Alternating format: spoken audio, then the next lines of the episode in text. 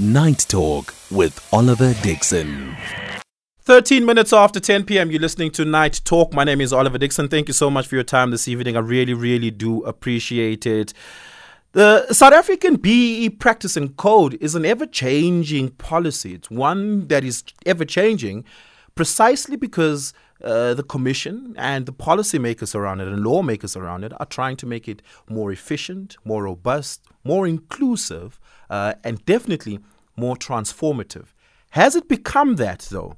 That is the contestation that many have had. The argument historically that you'll hear from the left, particularly from the Democratic Alliance, is that BEE is a policy that should be done away with because it doesn't distribute opportunity fairly, equally, uh, and proportionally. More than that, it creates a black billionaire and black millionaire elite. Is that true? Do the numbers reflect that? Can we, from the data, really tell what has been the impact of BEE. Certain sectors of society, particularly mining, has been incredibly vulnerable to some of these changes, but we also know that mining has been historically the most recalcitrant sector within our economy when it comes to transformation, when it comes to inclusion. It is an industry that many can describe as monopolistic. Many will even describe it as very specifically white monopolistic. Can BEE transform that? What really is the purpose of BEE? Mr. Matona, who is the commissioner of the BEE Commission, joins us this evening.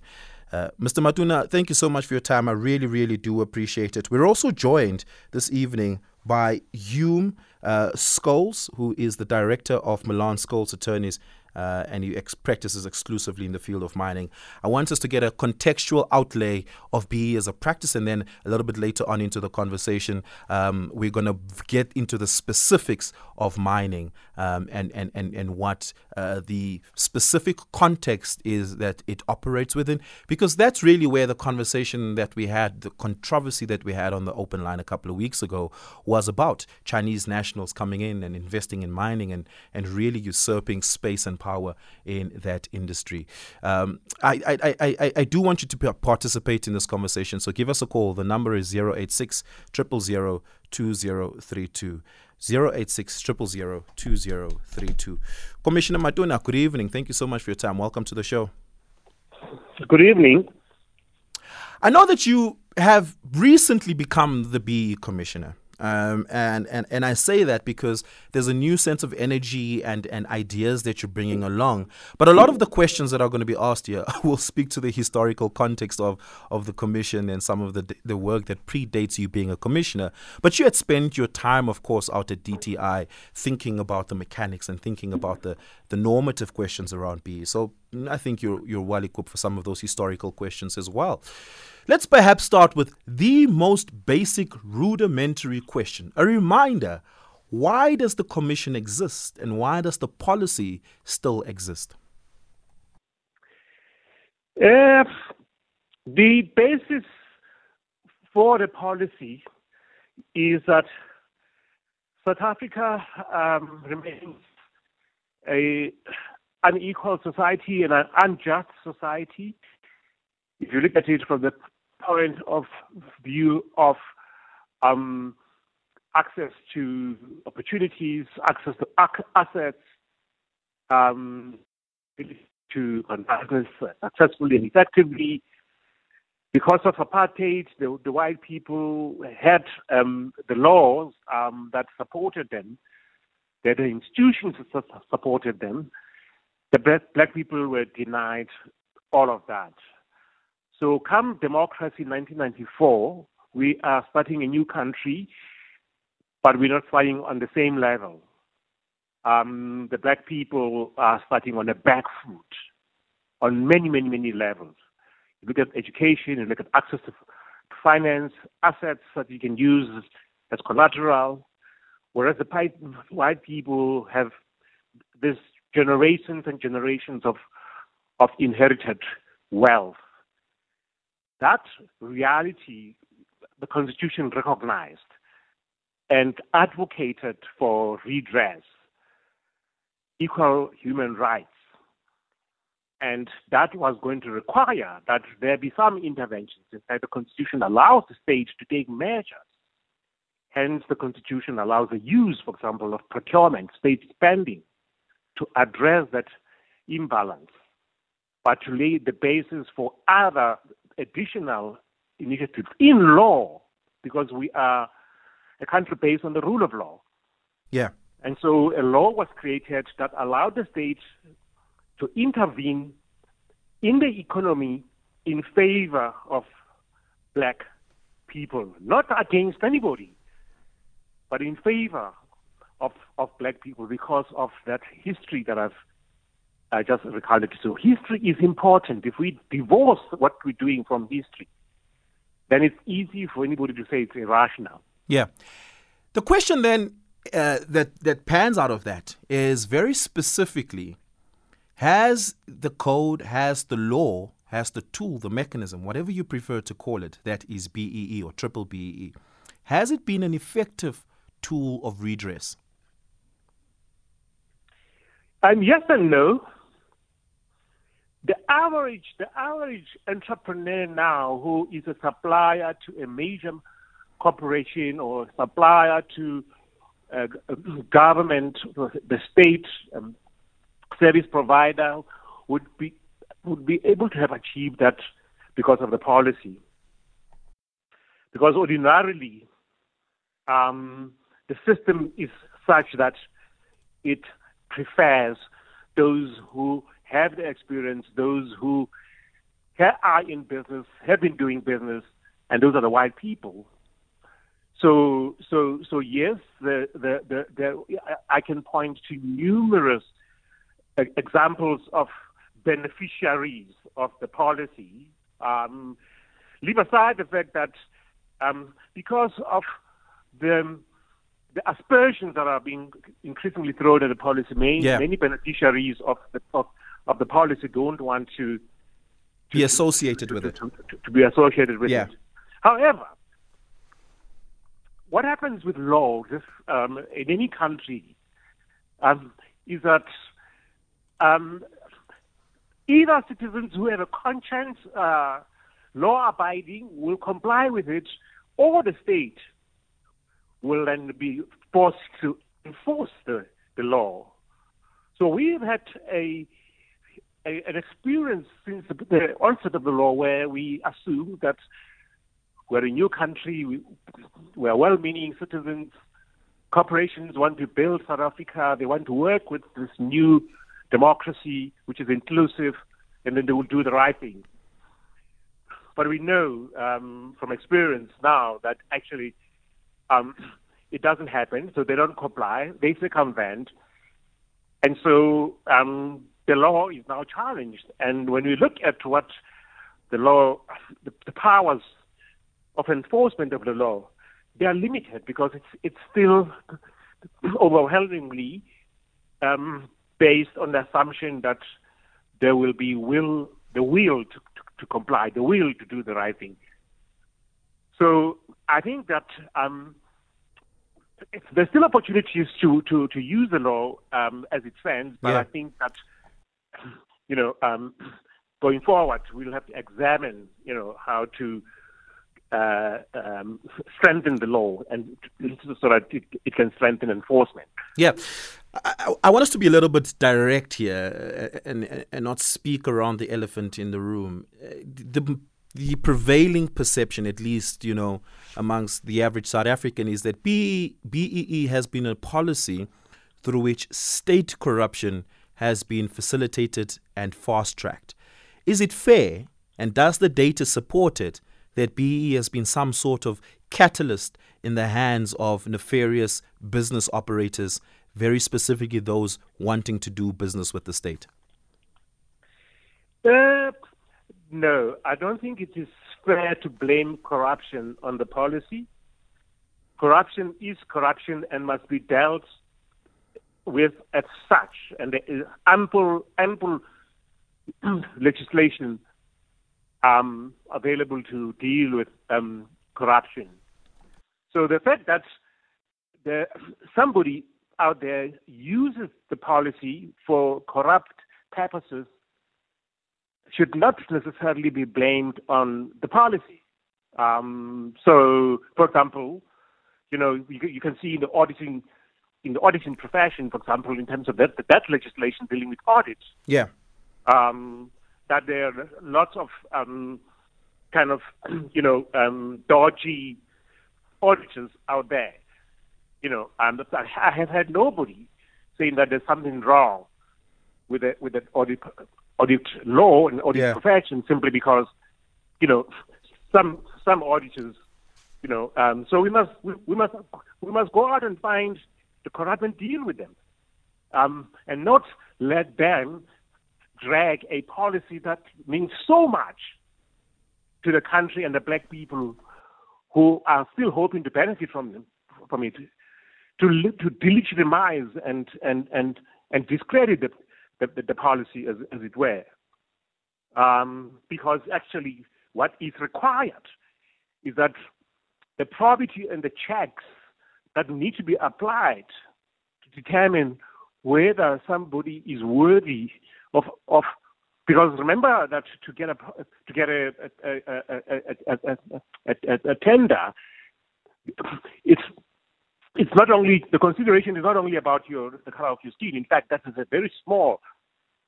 you know, um, a, portion of what of the the criteria that um, the state applies by law. Um, the state has to apply to look at other things, you know, to look at technical capacity, um, financial uh, wherewithal, and so on and so forth. And then, and then the, the considerations of your being belonging to uh, historically disadvantaged is only a portion of that. So, so, so, so I think the, the, the problem doesn't does not originate in the policy itself. It's it's just that the policy is being used yeah. for nefarious purposes. So we must separate out the issues and not and not throw the baby with the bathwater, so to speak. Yeah, yeah. Uh, perhaps then this BEE is a policy born out of the law, and I want us to shift to the law for this part of the conversation now. It itself is a law that you can break, and there are perpetrators who often do so. One common uh, transgression thereof is fronting. Explain to us how fronting works and how it is rooted out or how it's identified and what the sanction for it is. I'm very glad that you bring that issue of fronting because typically those who engage in fronting practices white people who abuse the, leg- the legislation and and circumvent the objectives of the legislation. But nobody, no, nobody says that they are corrupt. Nobody, nobody has said that white people who engage in, in fronting are, are, are corrupt. So, so um, and I'm, and now we've gone, we've gone past the issue of corruption. Um, but you know, when now uh, white people engage in illegal activities, not called corruption, uh, we call it fronting. Yeah. But of course, you know, the the the the, the, the, the definition of fronting in the law, which is a form of corruption, in my in my view, is when you um, use a black person for when window dressing when you have no intention whatsoever to actually um, benefit them or help them benefit from whatever the venture the venture is. Yeah. Um, and we see we see that, that a lot of the complaints that come to the com- commission are with people who sometimes they don't even know. You know, um, it's a gardener, you know, a, a domestic worker who is made to sign a document, um, and then they are then used um, for the benefit of whoever the perpetrator of the practice is. And typically, white companies do that. So we yeah. still have that form. Now, of course, the legislation has has um, declared that a, a, an offence uh, in terms of the act um, with penalties uh, attached to it once we find that there is evidence of, of, of fronting. Um, so we then um, will um, issue findings, and then um, if you don't remedy, you know, the, the, the offence by by means of making good what the supposed beneficiary deserves um, by being included in a deal. If you don't comply and redress, then we then we refer you to law enforcement, um, which in this case is um, South African police. And yeah, how many how how common and how prevalent is fronting? Um, it is still very much uh, pre- pre- prevalent, and we see um, kind of more sophisticated forms of of it. For example, using trusts, um, because trust, the, the vehicle of trust is, is allowed in the law for empowerment, for transferring benefits.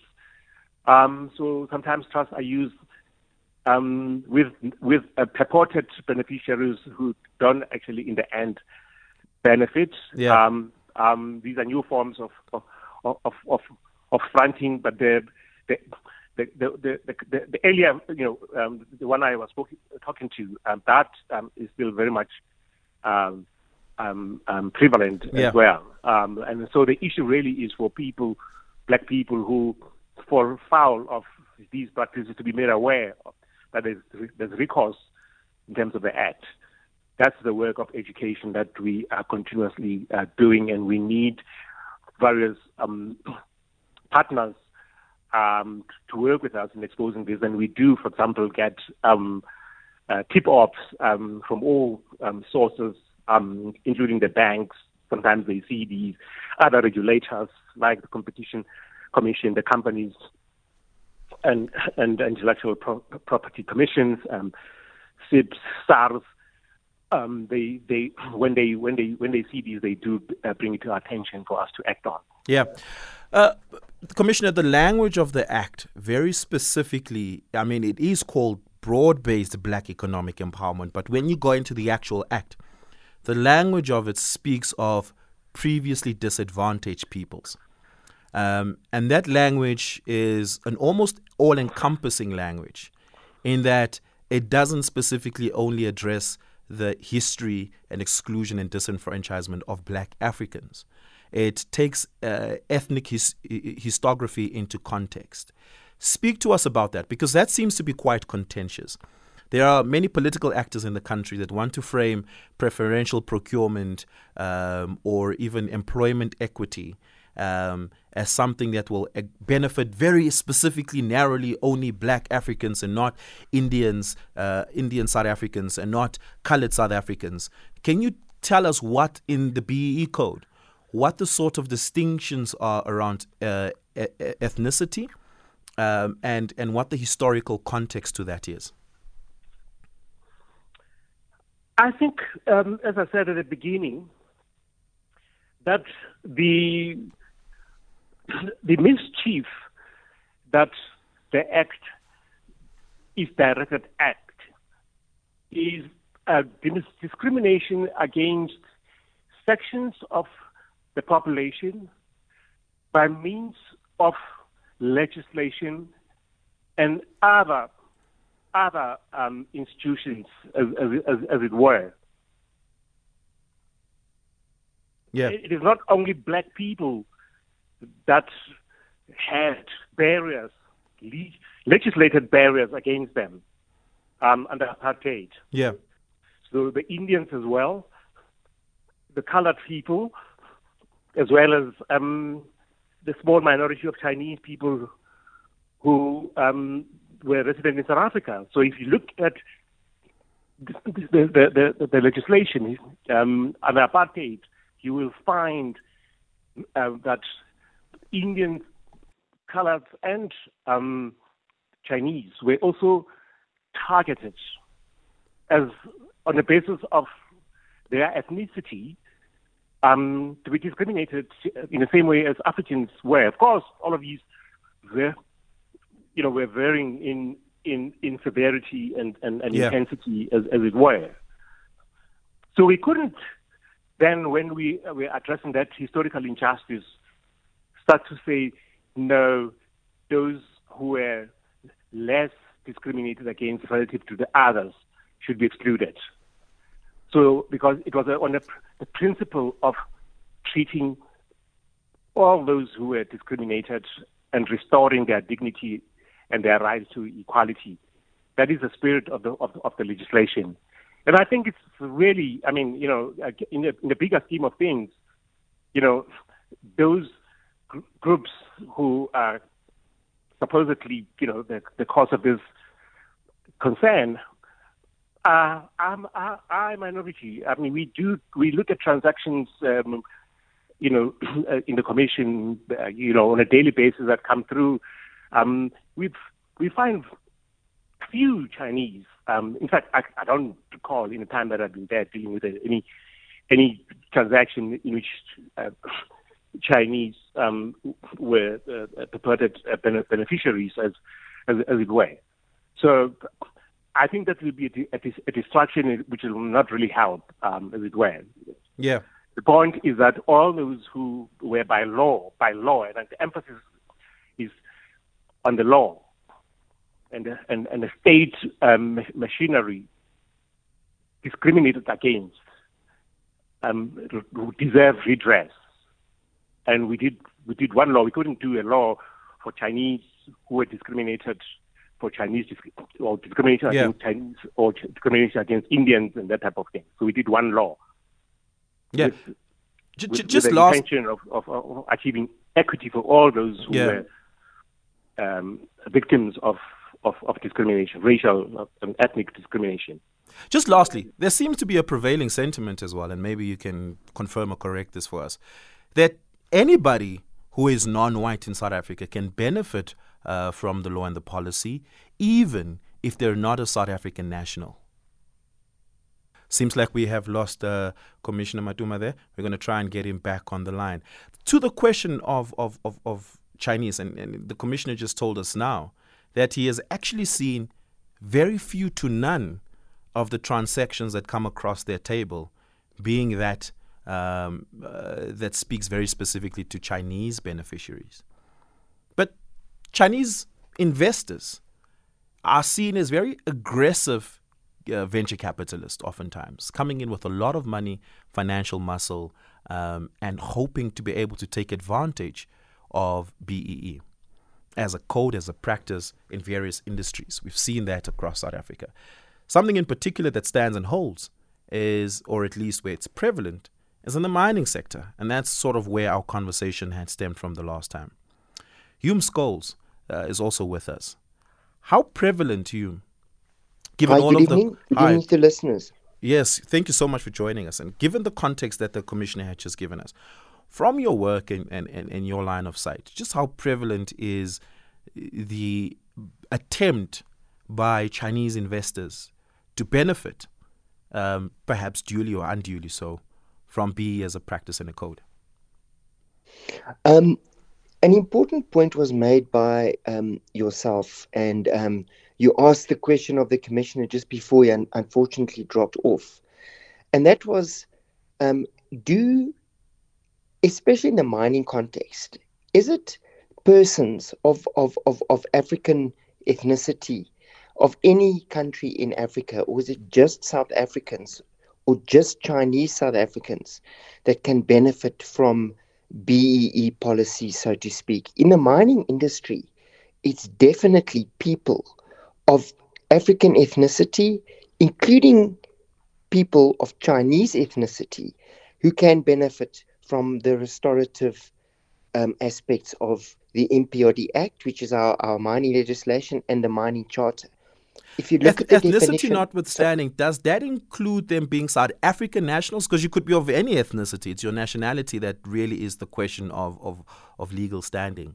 Um, can you draw that distinction for us? for purposes of the of, of, of the mining charter and for the MPRD Act, the Mineral and Petroleum Resources Development Act, the definition of historically disadvantaged person is a person or category of person discriminated against before our constitution took effect. So that would mean any person or category of person who would have been discriminated against under apartheid laws can qualify as a historically disadvantaged person. So, in other words, a national from Malawi, a black person from from Lesotho, a black person from Mozambique, or a person from mainland China can qualify as a historically disadvantaged person under the MPRD Act and the Mining Charter. It's different for other BE laws in South Africa where the criterion is South African citizenship. For the um, mining law in South Africa, the criterion is not South African citizenship. That's the that's the differentiation. But the jurisprudence thereof emanates very specifically from the Mining Charter am I, am, and, and the Minerals Act. Am I, am I understanding that correct? It's the Mineral and Petroleum Resources Development Act, um, um, which came into effect on 1 May 2004, and the Mining Charter gazetted under that act, which regulate BEE in the South African mining industry. Right. Give us a call. Let's take a quick break. I'm taking your reactions. I'm taking your voice notes. I'm taking your text. Give me that call 086 000 2032. 086 000 2032. I'm also taking your WhatsApp voice notes on 0614 104 107. We continue the show on the other side of this. Night Talk with Oliver Dixon. It is 20 minutes to the top of the hour, just about. You're listening to Night Talk. My name is Oliver Dixon. Thank you so much for your time this evening. I really, really do appreciate it. I'm in conversation with uh, Hulme Scholes as well as Tshediso Matona, the BE Commissioner. Um, before we went to, to, to that break, uh, we, we were speaking there, Commissioner, about various other legislative uh, pieces of legislation uh, within our jurisprudence of redress uh, that impacts and, and, and, and, accounts for redress that are sometimes sector specific, such as um, in, in, in, the mining sector.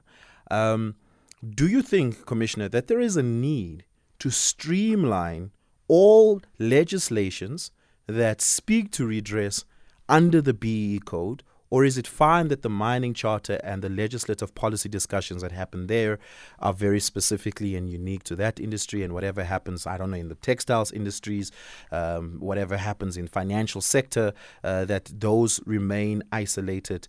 Um, and and it gives us it gives it a level of specificity and agility. Some may argue, or do you think bringing it un, under one uh, uh, uh, uh legislative framework uh, will give better oversight uh, but will also ensure uh, um, consistency in application. Um, no, I agree with that. I agree with with uh, uh, you know the, the the, the point you're making of um, harmonizing the, the, legislation and ensuring consistency of, of, of applications of the, of the principle. Absolutely, that that that is what we, we must we, we must with, without taking away from from the need. Yeah. Um, in uh, certain specific circumstances to allow sector specific um, realities, you know, to, to, to, to also influence how how uh, transformation happens. And that was the whole idea of allowing the, the charters because they would allow a sector to within the within the boundaries of the, the legislation and, and, and, and its intentions to to apply it as best fits the circumstances of a particular sector, as it, as it were. Um, so it's supposed to work like that. Yeah. Um, and and and if you look at the act, it says that uh, should there be any conflict between the BE Act and any other legislation, the Triple B legislation would prevail. Yeah, very specifically then to that qualifying criteria. Just before I lost you on the line, I had asked you the question whether or not.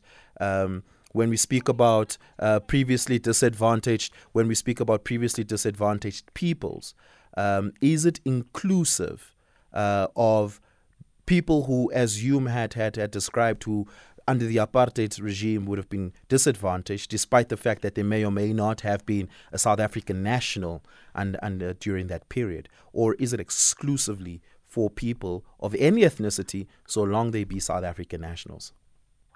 No, no, no, no, no, no. There's, there's, there's, there's, a, there's a qualifier um, or a limitation of the application of that principle. It refers to those people who uh, lived in South Africa and therefore were South African citizens during apartheid.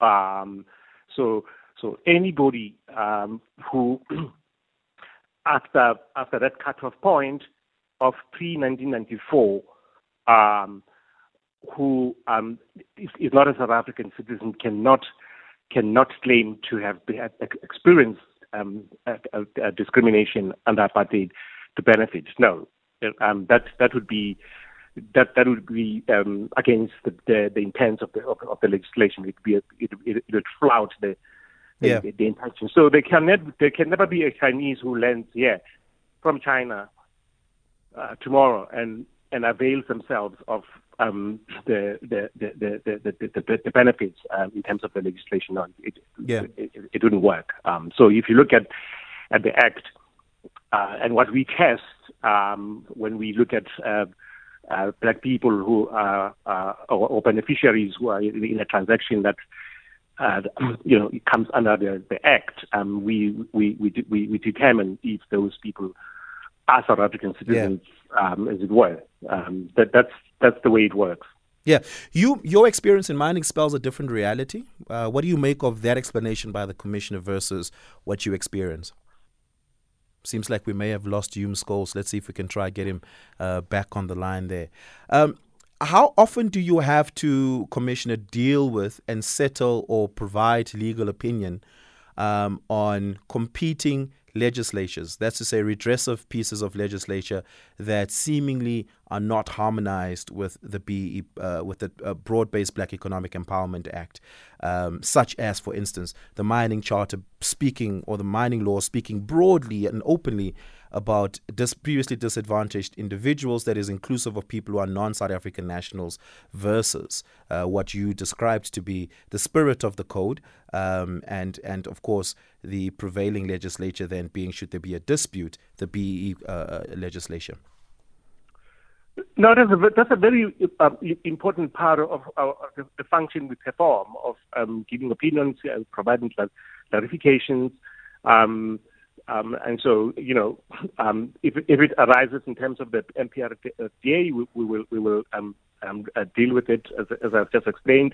We dealt with it, for example, in relation to the uh, procurement when, when there was a judgment um, around uh, around uh, the triple PFA. Yeah. Um, to to to to clarify that it it, it, it, it, it was not a a, a, a what's the word um, ex- extinguish the requirements um, in terms of the legislation to to, to consider um, you know BEE um, as it were. It was a question of you know where the who has the power to determine you know what the criteria um, yeah. be criteria should be as it were. So we no absolutely we do.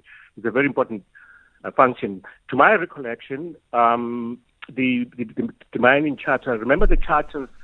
Um, for, in order for them to be to have legal force um, needs to be um, gazetted by the Minister of Trade and Industry, and the Minister of Trade and Industry um, is a custodian of the, of the, of the legislation, yeah. um, and so is empowered to determine what is acceptable. And uh, to my to my to my knowledge, um, the mining charter has not yet been gazetted yeah. Uh, under the BE Act. And just lastly, a last theme I want to explore with you in the last minute that we have left is the idea of whether or not uh, we can track the success and impact of triple BEE. Um, are you able to give us any sort of idea around the numbers, the data around the impact of BE? How many beneficiaries uh, does BEF? Of course, you may not be able to track every single one of them, but as far and wide as you possibly can. Because I'm asking this because there's also a prevailing uh, perception in society, whether true or not, that all BEE has done is create a consolidated black millionaire elite. Uh, so we look at various things. Um, so if you look at um, ownership, um, the, the, the extent of black ownership um, in the economy uh, on average uh, currently stands at around 30 percent. Um, and if you look at black ownership um, of uh, JSE listed companies, and the number now I think is um, around about 400 uh, JSE listed companies, um, the, the, the percentage of uh, black ownership um, there um, is around um, three three percent. Um, so it's still very much minuscule.